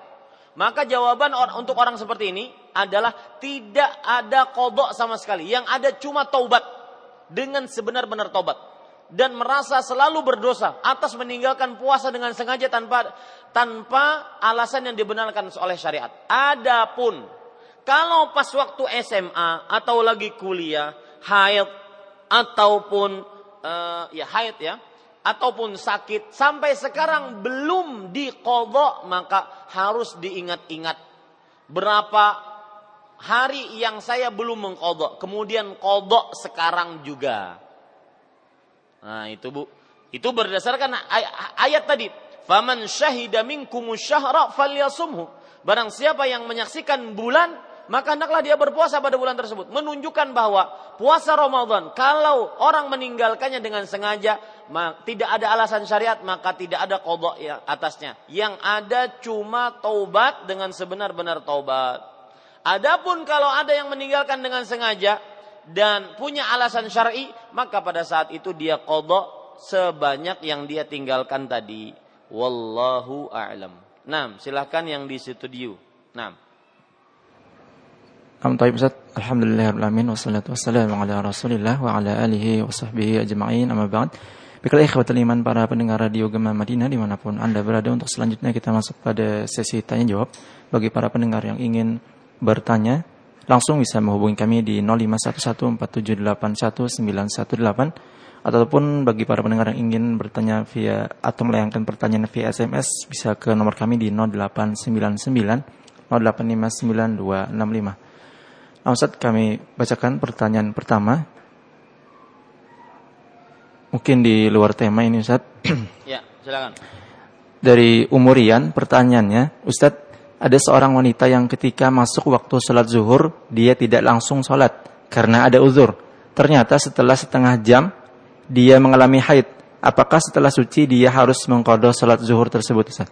Ya, bismillah, alhamdulillah, wassalatu wassalamu ala rasulillah, jazakumullah khair atas pertanyaannya bagi pendengar Radio Gema Madinah. Maka jawabannya adalah ini juga hampir sama seperti yang sebelum tadi saya sebutkan. Salat Allah berfirman dalam Al-Qur'an, "Inna salata kanat 'alal mu'minin kitaban mauquta." Sesungguhnya salat telah diwajibkan atas orang-orang beriman pada waktu-waktu yang telah ditentukan oleh Allah Subhanahu wa taala. Berarti apabila ada orang masuk waktu salat, kemudian dia sampai akhir waktu sholat habis, dia tidak mengerjakan sholat, dia uh, sengaja tidak mengerjakan dan tidak ada alasan bagi dia untuk meninggalkan sholat, tetapi dia tinggalkan dengan sengaja tanpa ada uzur syar'i, maka tidak ada kewajiban atasnya kecuali taubat. Tidak boleh diqadha kecuali taubat. Ya, tidak ada kodok. Ini ada kemarin saya diberitahukan orang uh, sebagian uh, ahli uh, orang yang memberikan fatwa katanya kalau kamu men, dulunya meninggalkan sholat maka setiap setelah, setelah selesai sholat wajib maka sholat sholatlah sebagai penggantinya. Misalkan dia meninggalkan sholat tiga, tiga tahun, maka saya beri contoh. Menurut fatwa ini setelah sholat zuhur, maka berarti dia sholat zuhur lagi tiga kali. Sholat zuhur lagi tiga kali. Berarti selama setahun selesai hutangnya yang dulu. Nah, ini tidak benar. Ya, fatwa ini tidak benar. Kenapa? Karena ibadah sholat diwaktui oleh Allah. Ada batasan waktunya oleh Allah Subhanahu wa taala. Ibadah sholat ada batasan waktunya. Ya, ada awalan, ada akhiran. Kalau keluar waktu kemudian e, dia tinggalkan tanpa ada alasan yang dibenarkan oleh syariat, maka pada saat itu tidak ada lain kecuali taubat, tidak ada kodok. Karena kalau kodok berarti mengerjakan sholat di luar waktu dan mengerjakan sholat di luar waktu berarti bid'ah. Wallahu a'lam. Adapun pertanyaan tadi, kalau seandainya orang ini e, wanita ini haid, ya Misalkan jam setengah satu zuhur, sampai setengah dua belum sholat. Ingin sholat ternyata haid. Apakah setelah suci dia sholat yang dia belum kerjakan tadi sebagai kodoknya? Maka jawabannya tidak. Karena dia sudah menjadi orang yang tidak dibebani tanggung jawab untuk sholat. Ya, wallahu a'lam. Nah, ibu-ibu di sini silahkan. Assalamualaikum Ustaz. Uh, aku ada pertanyaan Ustaz titipan Ya. Tadi malam mendengar uh, Ustadz di radio di dari Masjid Imam Syafi'i. Ah. Tadi malam dijelaskan dengan tasri kuniyah yaitu bercabangnya niat-niat misalnya kita sholat tahiyatul masjid digabung dengan ya. uh, wudhu dan sebagainya itu dan uh, dari keluarganya itu ada yang mau pergi umroh insya Allah dalam dalam waktu dekat ini dan dia kepingin me, apa umrohkan kakaknya adiknya yang sudah meninggal terus ibunya itu bisakah dengan tasri kuniyah yang seperti itu ya, paham pertanyaannya. Jazakumullah khair atas pertanyaannya. Uh, ada orang ingin umroh kemudian setelah itu uh, di dalam masa umroh dia menggabungkan niat. Umroh untuk dirinya plus umroh untuk bapaknya atau ibunya atau keluarganya? Maka jawabannya tidak bisa. Kenapa? Karena ini ibadah tersendiri. Ya, ibadah tersendiri. Jadi ada ibadah-ibadah yang tidak boleh ditasyrik niatnya. Tidak boleh dicabangkan niatnya. Seperti misalkan orang berkurban plus orang berakikah. Nah ini nggak boleh bercabang niatnya. Ya, jadi nyembelih kambing untuk kurban plus juga itu niatnya untuk akikah. Ya, ini tidak boleh. Wallahu alam. Jadi itu tidak boleh. Kenapa? Karena itu ibadah tersendiri. Berarti dia harus melakukan umroh atas namanya tersendiri, baru nanti lain waktu melakukan umroh atas ibunya. E, dalilnya yaitu hadis riwayat Imam kalau tidak salah Imam Bukhari atau Imam Abu Daud yaitu cerita tentang e, hadis ini lama saya tidak sebutkan jadi agak lupa. Cerita tentang badal haji. Yaitu seorang mengatakan ah, labbaika an syubrumah. Orang ber, ber, berihram mengatakan, "Ya Allah, aku memenuhi panggilanmu untuk menunaikan ibadah manasik atas nama Syubrumah." Seorang sahabat Rasulullah wasallam. Maka Nabi Muhammad SAW bertanya, Man syubrumah kepada orang tersebut. Syubrumah adalah kerabatku wahai Rasulullah. Kemudian Nabi Muhammad SAW bertanya lagi, Hajaz ta'an nafsik, apakah engkau berhaji, sudah berhaji atas dirimu sendiri sebelum menghajikan syubrumah? Kata orang tersebut, belum wahai Rasulullah. Maka kemudian Rasulullah SAW mengatakan, Hujja'an nafsik thumma an syubrumah. Hajikan atas dirimu dulu, baru hajikan atas syubrumah. Artinya tahun depan baru syubrumah. Jadi nggak bisa digabung niatnya. Kenapa? Karena dia ibadah tersendiri. Wallahu a'lam. Naam. Assalamualaikum Ustaz. Waalaikumsalam warahmatullahi uh, Di luar tema Ustaz ya.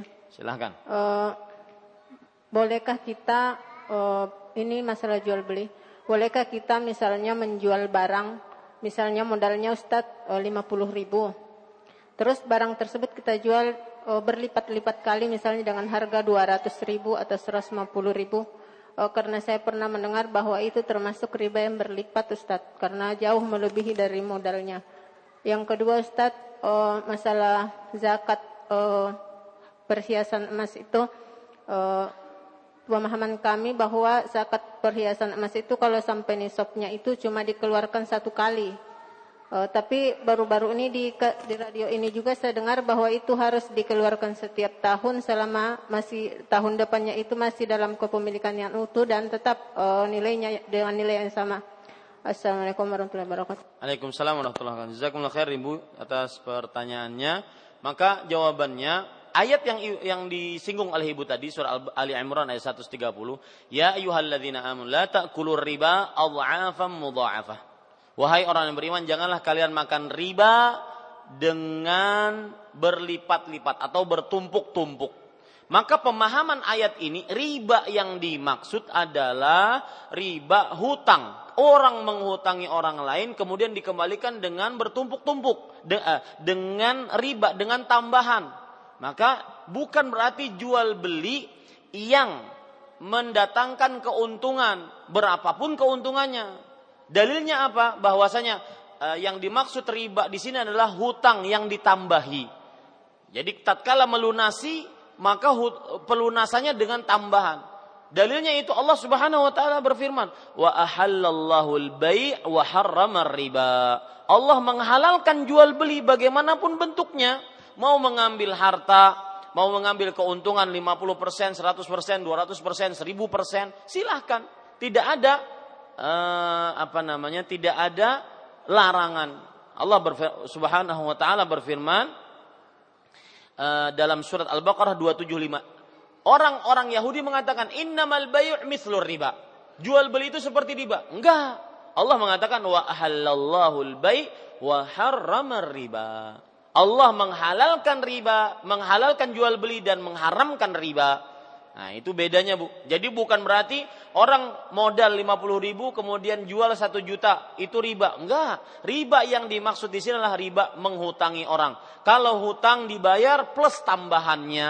Nah, itu riba yang disebut dengan adhafam mudha'afah, yaitu riba yang bertumpuk-tumpuk. Taib.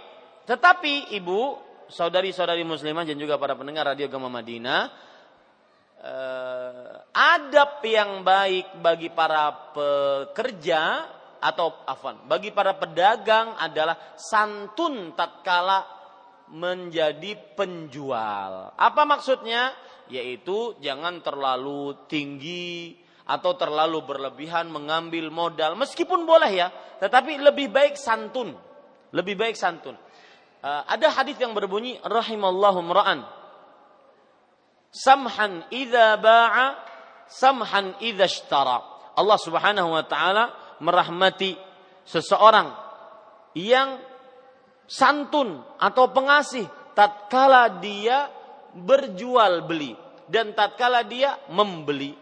Nah, ini ibu-ibu saudari-saudari muslimah yang dimuliakan oleh Allah Subhanahu wa taala.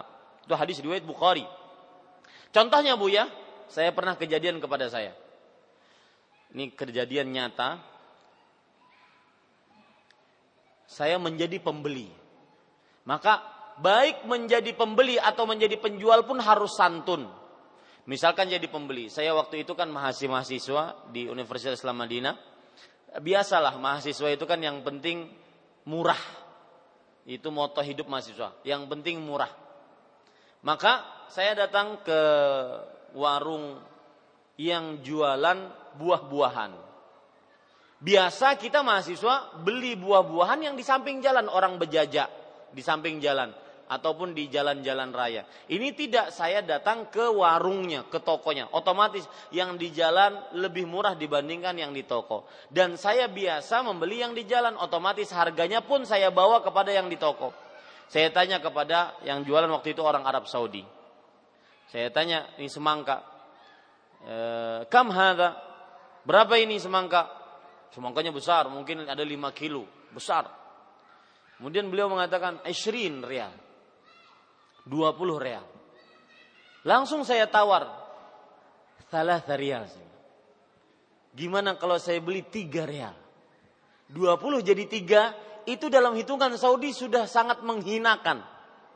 Maka langsung kata orang Arab tersebut, ruh sambil diludahi saya. Artinya, pergi kamu sana, pergi. Tidak pantas kamu beli di sini. Kenapa? Karena uh, ada sebagian orang kadang-kadang datang ke pasar, misalkan ditawarkan kalau pakai bahasa Indonesianya, berapa ini? 250 ribu. Gimana kalau 25 ribu aja? Nah, orang ini diusir nantinya ya kecuali kalau memang di pasar yang memang biasaan menawar setengah harga kalau di Banjar pasar mana tuh Hah? Oh, ketahuan ketujuh ke pasar kena perangkap sih din Taib ibu-ibu sadari-sadari muslimah jadi itu tidak menga, uh, tidak mengapa tetapi lebih baik santun begitu juga jadi penjual 50 ribu modalnya dijual satu juta, silahkan. Tapi lebih baik santun. Ya, ya wallahu alam. Nah, Adapun pertanyaan yang kedua tentang zakat harta, maka pendapat yang benar zakat harta adalah setiap tahun, yaitu zakat perhiasan setiap tahun dizakati selama masih mencapai nisab dan melalui satu haul setiap tahun. Dalilnya apa? Rasul sallallahu alaihi wasallam bersabda la zakata fi malin hatta yahul alaihi haul. Tidak ada zakat pada sebuah harta sampai dia melalui satu haul. Jadi setiap haul yang dia lalui kalau seandainya selalu mencapai nisab maka wajib dizakati. Wallahu alam. Silakan studio. Nam syukran jazakallah khairan atas jawaban Ustaz pertanyaan selanjutnya dari hamba Allah. Ustadz jika ada seorang melakukan sholat tapi orang tersebut bertato Ustadz, bagaimana hukum sholatnya Ustadz? Iya, Zakallah khair atas pendengar radio ada pertanyaannya dari pendengar radio Goma Madinah. Uh, Bismillah, Alhamdulillah, wassalatu wassalamu ala rasulillah. Maka Bapak Ibu saudara-saudari yang dimuliakan oleh Allah, tato dia sifatnya menutupi kulit dan tidak mengenakan kulit dari air. Artinya Orang yang bertato maka dia sebenarnya menahan air dari kena kulit. Maka pada saat ini sebenarnya tidak sah wudhunya. Kalau tidak sah wudhunya maka berarti tidak sah sholatnya. Sebenarnya seperti itu. Tetapi apabila orang sudah bertaubat, maka dia berusaha untuk menghilangkan tatonya meskipun di situ rasa sakit dan itu adalah nilai taubat dan proses taubat kecuali tato tersebut pada bagian-bagian vital. Pada pada pada bagian-bagian vital manusia. Seperti misalkan untuk perempuan mohon maaf di payudaranya ataupun di kemaluannya. Ya ini orang-orang di zaman sekarang ini banyak yang iseng. Bikin tato di tempat-tempat vital. Banyak sekali melakukan dosa dia. Pertama buka aurat. Yang kedua mem, melakukan tato. Ya. Yang ketiga merubah uh, ciptaan Allah dan semuanya itu dosa besar. Maka ibu-ibu saudari-saudari muslimah yang dimuliakan oleh Allah Subhanahu wa taala seperti yang saya bilang tadi, asal hukum tato haram dan dosa besar dan apabila seorang bertato wajib dia menghilangkannya. Karena tato menghalangi air dari kulitnya. Kecuali kalau tato tersebut di tempat-tempat yang eh, yang merupakan alat vital manusia, kepala misalkan ataupun e, apa saja yang merupakan alat vital manusia. Maka kalau menghilangkannya merusak tubuh, maka dibiarkan dan banyak-banyak beristighfar. Dan salah satu penemuan tentang tato, ibu-ibu, ini perhatikan juga laki-laki yang bertato. Ya, para pendengar di mana pun anda berada perhatikan ini. Penemuan yang menarik tentang tato, Rasulullah SAW bersabda dalam hadis riwayat Imam Bukhari, "La'anallahu al-washimat wal mustawshimat." Allah melaknat wanita-wanita yang mentato dan wanita-wanita yang ditato. Ah, hadis ini memberikan pelajaran kepada kita bahwa kebiasaan dari zaman dahulu, kebiasaan mentato adalah di tengah-tengah para wanita.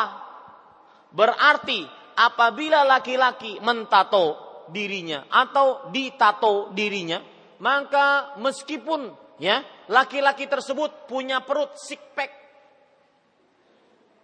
ya six pack apa six pack nggak paham deh. Ya kemudian laki-laki tersebut punya otot keker, ya, tetapi dia cucok Kenapa? Kenapa ibu-ibu saudara-saudari? Dia menyerupakan diri dengan perempuan. Ya.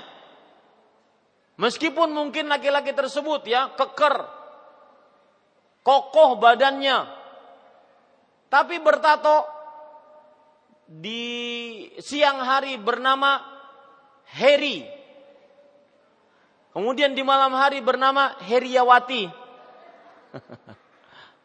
Maka, maka ibu-ibu saudari-saudari yang dimuliakan oleh Allah, ini dia menyerupakan diri dengan perempuan.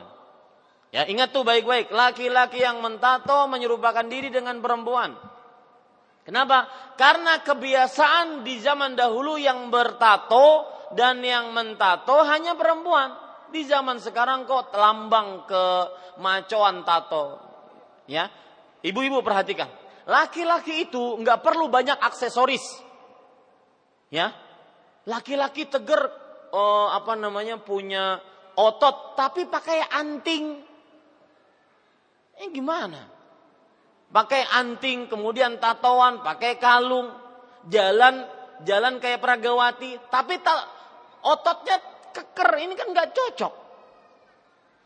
Ya, laki-laki pak nggak perlu pakai aksesoris banyak-banyak. Makanya nih yang lagi sukanya dengan zaman-zaman batu, ini zaman 1436 Hijriah 2015 ini zaman batu. Batu akik. Makai anti, makai cincin laki-laki di sini pakai, sini pakai, sini pakai. Kalau perlu, kalau bisa dipakai di hidung dipakai itu. Ini nggak perlu terlalu banyak, ya. Silahkan pakai cincin, pakai akik, asalkan tidak ada eh, perasaan ataupun keyakinan cincin tersebut adalah sesuatu yang mendatangkan manfaat ataupun mudarat, silakan. Tetapi tidak perlu terlalu banyak uh, apa namanya aksesoris. Laki-laki itu tidak perlu terlalu banyak aksesoris. Perempuan yang memang dianjurkan untuk banyak aksesoris. Ini wallahu alam. Naam. Silahkan ibu yang hadir di sini. Uh, siapa? Gilirannya sekarang studio atau di sini? Ya, silahkan bu. Assalamualaikum Pak Ustadz. Waalaikumsalam warahmatullahi ya, Kalau kita menjual rumah apakah juga dizakati? Apakah apa? Kalau kita menjual rumah apakah juga dizakati? Ya. Ya, terima kasih. Sama-sama Ibu. Waalaikumsalam warahmatullahi wabarakatuh. Jazakumullah khair atas pertanyaannya. Maka jawabannya, lihat Bu ya, Ibu akan pintar tentang zakat harta dengan memahami lima hal. Satu, zakat harta diwajibkan atas orang Islam. Yang kedua, zakat harta diwajibkan atas orang berakal. Yang ketiga, zakat harta diwajibkan atas orang yang mempunyai harta sampai nisab. Yang keempat, zakat harta diwajibkan atas orang yang mempunyai harta sampai nisab dan melalui satu haul. Yang kelima, zakat harta diwajibkan atas orang yang mempunyai harta sampai nisab melalui satu haul dengan kepemilikan yang sempurna. Sekarang kasus ibu, misalkan jual rumah. Apakah ada zakatnya? maka ini ber, berarti berkaitan dengan apa? Harta. Taib. Sudah betul, ada hartanya. Sampai nisab enggak? Oh, sampai Ustadz. Sampai jual rumah biasanya 200 juta, 300 juta, 500 juta. Sampai nisab, sampai. Taib. Uh, uh, kepemilikan sempurna enggak? Iya, kepemilikan sempurna. Itu milik saya Ustaz. Ada uangnya sekarang. Taib. Sekarang melalui satu haul enggak? Kalau seandainya pas dijual dapat uangnya, wajib zakat nggak? Enggak. Kenapa? Karena belum apa bu? Belum satu haul itu dia. Jadi ini dirubah, dirubah e, persepsi sebagian kaum muslim. Setiap kali jual rumah harus zakat. Enggak. Ya, setiap kali jual rumah, iya betul, harus zakat kalau sampai nisab melalui satu haul. Tapi Ustaz, sampai nisab ini Ustaz. Kalau begitu ting apa, tunggu sampai satu haul depan. bulan Sya'ban tahun depan, lihat. Kalau habis duitnya Ustaz, jangan dizakati. Habis duitnya Ustaz. Eh berarti nggak ada zakatnya. Nah gitu. Jadi sekali lagi tidak semua orang yang jual barang yang besar-besar itu ada zakatnya kecuali harus mencukupi syarat-syarat tadi. Sini ada pertanyaan melalui kertas wallahu alam. Seorang ibu yang telah meninggal tapi mempunyai hutang puasa yang belum dibayar, bolehkah dibayarkan sama cucunya karena anaknya juga mempunyai banyak hutang puasa jadi cucunya yang membayarkan hutang puasa tersebut. Pas cucunya banyak hutang juga gimana? Subhanallah, ya. Ajib. Ya, ibu-ibu saudari-saudari yang dimuliakan oleh Allah Subhanahu wa taala, perhatikan baik-baik. Uh, saya ingin membahas hutang puasa dulu. Karena sebagian orang menganggap hutang puasa adalah yang meninggalkan puasa padahal dia muslim balik berakal, mukim, tidak ada yang menghalanginya untuk untuk e, berpuasa. Lalu dia tinggalkan tanpa ada alasan syar'i berarti ini hutang puasa. Enggak. Hutang puasa adalah orang yang tidak berpuasa karena ada uh, alasan syar'i. Seperti hutang puasa karena dia sakit akhirnya tidak puasa. Hutang puasa karena dia haid akhirnya tidak puasa. Hutang puasa karena dia nifas akhirnya tidak puasa. Ini hutang puasa namanya. Ya, saya beri contoh. Ibu ini tatkala Ramadan tahun kemarin, ibu ini tatkala Ramadan tahun kemarin haid dan tidak puasa. Nah, belum dibayarkan hutangnya, kemudian keburu beliau meninggal. Nah, ini namanya hutang puasa. Itu namanya hutang puasa, Bu. Itu yang disebutkan oleh oleh Rasul sallallahu alaihi wasallam ya. Sama anhu waliyuhu. Artinya barang siapa yang mempunyai hutang puasa, maka walinya, kerabatnya, dia harus mempuasakan atasnya, membayarkan hutang puasanya. Itu namanya hutang puasa. Ya, jadi tidak semua orang yang meninggalkan puasa disebut hutang puasa. Enggak, misalkan ada seorang bapak yang meninggalkan puasa dengan sengaja tanpa ada alasan yang dibenarkan syariat. Kemudian meninggal, sang anak ingin berbakti kepada orang tuanya. Saya lihat bapak saya nggak pernah puasa Ustaz boleh nggak saya puasakan bapak saya? Enggak boleh. Karena sudah lewat. Itulah takdir Allah yang Allah takdirkan kepada si bapak tersebut. Ya. Jadi maksud hadis Rasul, man mata wa alaihi saumun sama anhu waliyuh, barang siapa yang berpuasa dan dia mempunyai hutang puasa, yaitu puasa yang dia tinggalkan karena ada alasan yang dibenarkan oleh syariat maka walinya kerabatnya mempuasakan atasnya. Jadi itu boleh bu jawabannya. Cucunya boleh mempuasakan atasnya. Karena termasuk daripada wali si perempuan tersebut. Wallahu a'lam. Nah, studio. Nam sekran jazakallah khairan wa barakallahu fiik untuk pertanyaan selanjutnya Ustaz. Dari hamba Allah, Ustadz mohon nasihatnya bagaimana berbakti kepada suami yang belum kenal sunnah dan apakah seorang istri berdosa apabila membenci suami karena suami belum menjalankan sunnah Ustaz? Ya, Bismillah, Alhamdulillah, wassalatu wassalamu rasul. Ini pertanyaan paling sering. Dan ini menunjukkan sang ibu ini gak rasa resah, sedih, gelisah, galau. Karena dia yang merasakan sunnah sedangkan suaminya belum. Maka ibu-ibu, saudari-saudari saya pesan, ya pertama pesan saya sebelum saya jawab pertanyaan pertama, berdoalah kepada Allah. Yang membolak-balikan hati Allah ya berdoalah kepada Allah ada cerita yang sangat menarik ataupun ada penelitian yang sangat menarik ketika Allah memerintahkan kepada Nabi Musa untuk menghadap kepada Firaun mendakwahinya. Lihat apa kata Allah, "Idhab ila Fir'auna innahu tagha." Pergilah kepada Firaun sesungguhnya dia telah memba, me, apa namanya telah melampaui batas. Fakul hal laka ila an tazakka wa ahdiyaka ila rabbika fatakhsha.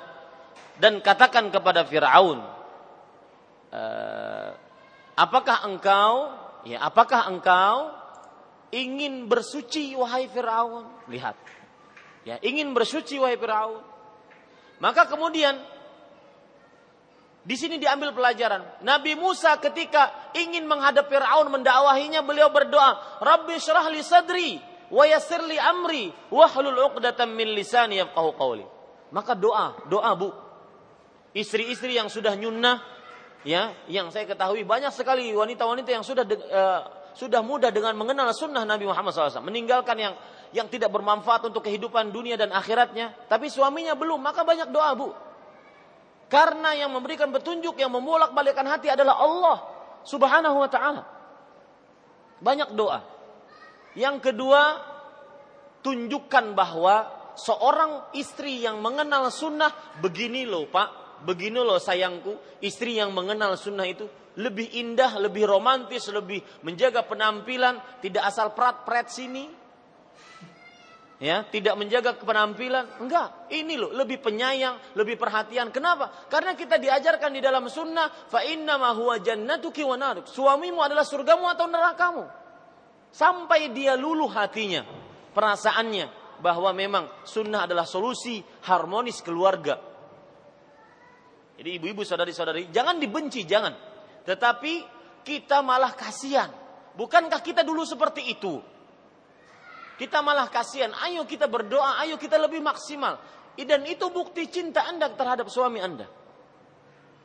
Ya, berusaha semaksimal mungkin, sabar dengan ujian yang Allah berikan. Wallahi saya dapati beberapa kajian, beberapa panitia kajian sudah bergelut dengan eh, kajian-kajian, uh, sering menghatamkan kitab, ikut kajian sana bukan hanya ikut dia panitia kajian ibu-ibu itu panitia kajian suaminya masih belum kenal sunnah. Padahal di kajiannya banyak orang yang taubat tapi suaminya belum mengenal sunnah. Itulah salah satu kekuasaan Allah hidayah milik Allah. Man yahdihillah fala mudhillalah barang siapa yang tidak diberikan petunjuk oleh Allah eh, barang siapa yang diberikan petunjuk oleh Allah Subhanahu wa taala maka tidak ada yang bisa me menahannya, menyesatkannya. Ya, dan berdoa itu harus yakin kepada Allah. Wallahi Bu, kalau seandainya Allah memberi petunjuk satu kalimat cukup, nggak usah kita ceramah habis-habisan. Satu kaset cukup. Orang masuk Islam, satu buku cukup. Satu kejadian cukup. Karena memang Allah Subhanahu wa taala ingin hanya mendak uh, itu hanya sebagai sarana hidayah murni mutlak dari Allah. Maka jangan pakai kita kekuatan manusiawi kita. Enggak sanggup karena Allah berfirman, "Innaka la tahdi man ahbab, walakin Allah yahdi man yasha." Berdoa siang malam, sujud di waktu-waktu mustajab hanya agar suami mendapatkan petunjuk. Ya, dan itu bakti seorang istri terhadap suaminya. Ini ibu-ibu saudari-saudari muslimah yang dimuliakan oleh Allah Subhanahu wa taala. Nah, silahkan. Assalamualaikum Ustaz. Waalaikumsalam warahmatullahi Ini masalah sholat ya Ustaz. Nah. Uh, saya uh, ada mendengar baru-baru ini dari bukan dari bukan dari kajian sunnah ya Ustaz ya bahwa uh, kalau kita sujud itu uh, tangan kita itu harus nempel uh, full di uh, sejadah Ustaz. Uh, tapi kan uh, kita sering dapati ada mukenah yang uh, tidak pakai tangan Ustadz ya, yang lurus saja itu kan kalau kita sujud itu tidak akan akan menghalangi. Iya. Akan menghalangi dari sejadah. Katanya itu sholatnya tidak sah Ustadz. Uh, ya. Yang kedua, kalau kita lupa rokaat dalam salat itu, apakah bisa dibayar dengan uh, sujud sahwi? Uh, kalau kita apa? lupa, lupa rokaat dalam sholat. Lupa apa? Rokaatnya Ustaz. Lupa rakaat. Uh, bisakah dibayar dengan sujud sahwi ya? Lupa ba jumlah rakaat ya Bu? Iya Ustaz. Ya. Bisa dibayar dengan sujud sahwi atau harus diulang rokaat ya. rokaatnya?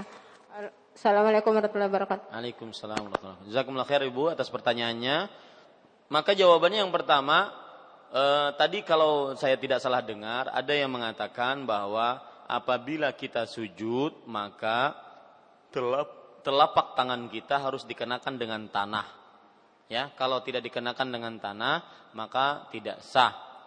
E, Bapak Ibu saudara-saudari yang dimuliakan oleh Allah, bukan seperti itu maksud dari hadis dari Abdullah bin Abbas. Abdullah bin Abbas bercerita, Umir Rasulullah sallallahu alaihi wasallam bersabda, "Umir bis sujud ala sab'ati a'zum." Aku diperintahkan untuk sujud di atas tujuh anggota tubuh. Dahi plus hidung, kemudian kedua telapak tangan, kemudian kedua lutut, kemudian kedua telap, e, jari jemari kaki. Itu tujuh. Nah, tidak mesti harus bahwa dahi tersebut harus kena tanah jadi kalau sholat harus begini, ya tidak boleh begini. Ya, ini tidak mesti juga. Ya, kalau mesti seperti itu berarti lututnya pun harus disingkap. Kenapa? Karena harus kena tanah kalau begitu. Ya, jadi yang paling penting itu adalah bahwa tujuh anggota tubuh itu terkena tanah meskipun terhalang dengan kain atau dengan peci atau dengan jilbab dan semisalnya. Wallahu alam. Jadi yang paling penting itu adalah tujuh anggotanya itu kena, Bu. Ya, kena atau diletakkan di atas tanah. Bukan mesti kulitnya harus kena tanah, tidak. Wallahu alam. Kemudian pertanyaan selanjutnya yaitu yang berkaitan dengan kalau rupa jumlah rakaat sholat, apakah wajib sujud sahwi? Iya. Lupa itu ada dua macam. Lupa yang blank sama sekali. Tidak ada pe, apa perakiraan. Saya sudah sholatnya berapa rakaat berapa rakaat. Nggak ada sama sekali. Maka ini wajib sholat uh, sujud sahwi di akhirnya. Ada lupa yang dia gara-gara lupa tersebut akhirnya ragu-ragu. Tadi kayaknya tiga. Tapi pindahnya dua. Kayaknya tiga. Pindahnya dua. Nah ini dia masih ada keingat dua atau tiga. Maka orang seperti ini caranya bagaimana? Dia ambil yang paling yakin dua, yaitu yang paling sedikit dua. Maka habis itu dia sujud sahwi. Adapun sujudnya kapan? Apakah sebelum salam, setelah salam? Maka itu pembicaraan yang perlu kita bicarakan lagi dalam e, masalah sujud sahwi. Dan itu bukan tema kita. Nanti insya Allah akan lebih dalam lagi dalam masalah itu. Wallahu alam. Silahkan studio terakhir. Nah. Nah, syukran jazakallah khairan wa barakallahu fiik. Untuk pertanyaan selanjutnya Ustaz dari Umu Ardi di Banjarbaru pertanyaannya. Ustaz di, saya dikeraskan suaranya. Anda belum makan ya Hasan ya? Nah. Dari Umu Ardi di Banjarbaru Ustaz pertanyaannya. Ustaz saya biasa puasa tanggal 13, 14 dan 15 setiap bulan. Nah. Kebetulan di bulan Syaban ini saya tidak sempat berpuasa karena ada keperluan Bisakah di kode puasanya pada tanggal 16 dan seterusnya? Ya. Bismillah, Alhamdulillah, wassalatu wassalamu rasulillah. Boleh saja yang merupakan kebiasaan dia kodok di lain hari. Boleh. Beli lain bulan juga boleh. Yang merupakan kebiasaan. ya. Tetapi kalau tidak dikodok pun, maka tidak mengapa. Dalilnya apa? Rasulullah SAW mengkodok ibadah-ibadah sunnah yang biasa beliau kerjakan. Kemudian ketinggalan karena satu dan lain hal keperluan. Maka akhirnya beliau tidak berpuasa maka atau tidak sholat sunnah maka beliau kodok di lain waktu. Wallahu alam. Ini yang bisa saya sampaikan ibu-ibu saudari-saudari muslimah. Ingat setiap selasa mulai selasa ini sudah kita sudah memulai kajian Islam intensif menjelang Ramadan bulan penuh berkah. Dan tema kita yang kita sampaikan tadi Ramadan bulan ibadah. Ini yang bisa saya sampaikan. Subhanakallahumma wa bihamdik asyhadu an la ilaha illa anta astaghfiruka wa atubu ilaik Wassalamualaikum warahmatullahi wabarakatuh.